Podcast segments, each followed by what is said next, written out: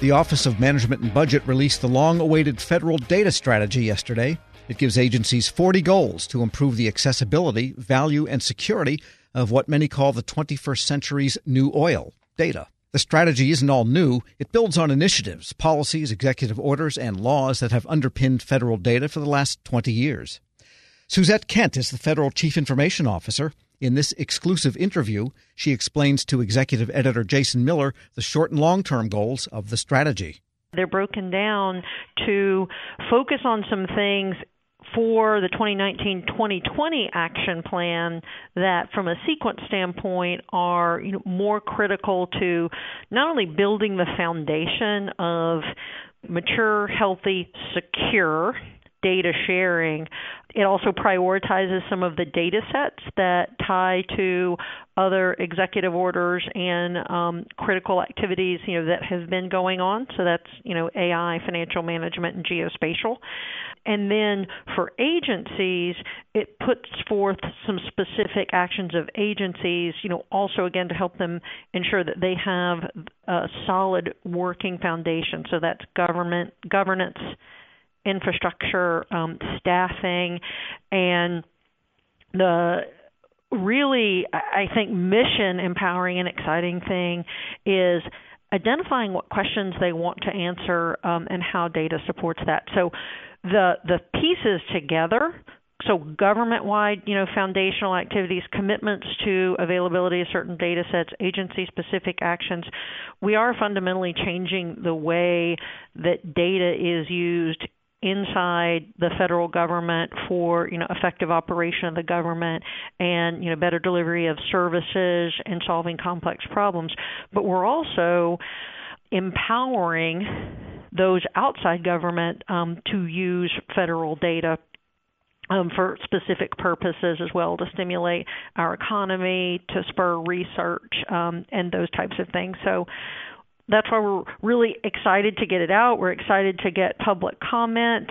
And as you said, there's a long list of things we aspire to do, but we're being very tactical on where we need to start the journey. And those are the things that we're going to focus on um, in this next uh, 2019 2020 one of the things that stood out to me as I looked through the federal data strategy is you guys are taking, as you said, both an operational and a tactical perspective, but also the short term and the long term. What other short term goals are you guys laying out in the strategy?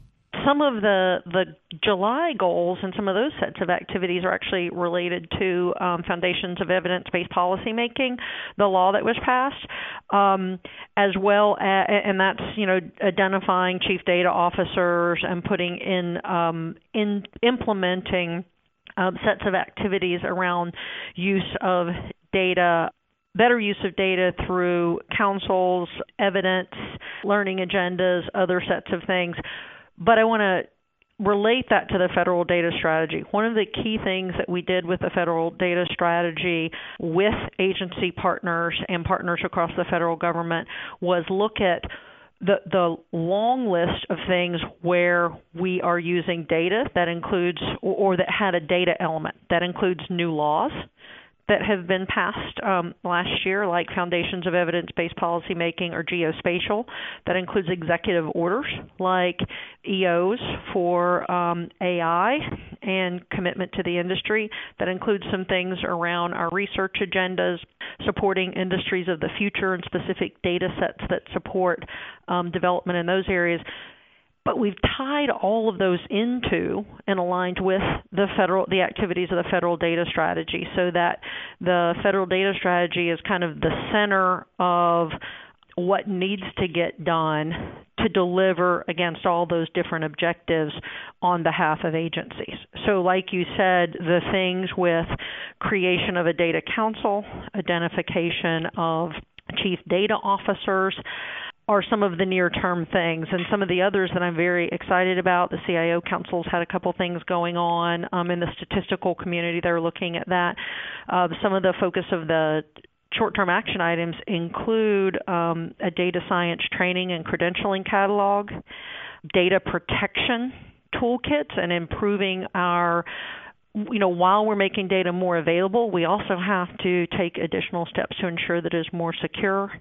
Taking and building a repository of, of many of the resources that are already out there, as, as you are probably aware, Jason, many agencies already have a chief data officer and they have existing practices around use of data the data strategy helps us elevate those, bring more structure to them, and in many cases create mechanisms for sharing. So you'll also see in the action plan a one stop shop for standard research applications, some automated inventory tools for data.gov, where, you know, um, it's kind of interesting. Uh, data.gov is a decade old this May started with like less than 50 data sets. We're now at um, you know over 200,000. And then, you know, again, to that foundation of more structure, some um, continuing to improve the data catalogs and the ways that data is accessed. Again, both inside um, the federal government as well as those that we make available externally. The one thing about this discussion around data, and specifically now that there's this strategy that's out there, is and I think I will tag back to probably 2006 is the first time I heard this. Is it's all about the data. so much of what the government does, so much of what industry relies upon the government for, is based on that data. How is this addressing those kind of two big pronunciations that that uh, you know been around for you know 10, 12 years? I also uh, shared with the data team at one of our meetings as, as a joke uh, a, a T-shirt that said "Data is the new bacon." but the the point is whether you're looking at the economy or research or solving really complex questions, the way that we find and understand patterns that we didn't see before, new discoveries, um, longer term analysis, we see emerging trends is through deep analysis of the information. Right now, we have a very binary um, path, which we either make data completely available and say, kind of, here it is, do what you want with it, or we don't make it available. And what the data strategy does is to recognize that the value, not only the value of that information, but to improve all the technology tools and mechanisms around how we make it available, but we still secure it.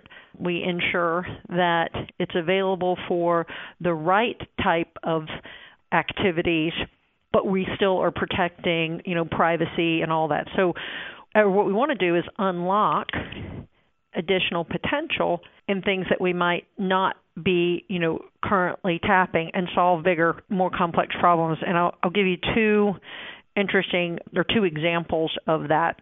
And, and you know, one of them, some of the activities that are going on um, when we look at how do we empower first responders, and being able to to marry weather data and transportation data and location data on the minute when there is an event, so that we can put those pieces together to tell first responders, hey, we think that these roads are going to flood. We think that this, you know, storm is going to hit, you know, in this place and at this time of day, the traffic looks like this. This might be a spot that we need to address. The HHS team um, shared some really exciting things in some of the sprints that you know they were able to do leveraging multiple data sets to identify patterns um, for early prevention of certain types of disease that they'd never seen before because they didn't have that volume of data. They didn't have the capability, you know, to look at that data. And you know, I'll use another example in the financial management side. Um, you know the ability to bring additional precision and for the good you know government making some things available um, in machine readable form. Some of that is you know simple but others approaching it with you know a common nomenclature. We can get insights to help us address fraud waste and abuse. So those are kind of examples across the different spectrum of whether it's people or the economy or the way that we operate the government being able to better leverage the data that we already have is going to give us new insights, provide new direction, um, and help us, you know, be more efficient in the things that we're doing. And I get really excited. Uh, you know, the I'll, I'll elevate it one step up in places where we're sharing data across agencies. Some of those opportunities are really exciting. So, so there are many agencies who, again, have had kind of mature processes and they've done some exciting things inside agencies. But some of these commitments to um, share and create an ability to share across agencies is is incredibly exciting, and we've had agencies tell stories of, you know, it takes us six months, it takes us a year. We go buy the data externally. Um, we're looking at a path forward where that collaboration is supported through tools and technology. Suzette Kent is the federal chief information officer. Want more ways to show your good side to the world? Donate plasma at a Grifols Center and join thousands of donors who are helping to save lives. Receive up to $1,000 your first month. Learn more at grifolsplasma.com.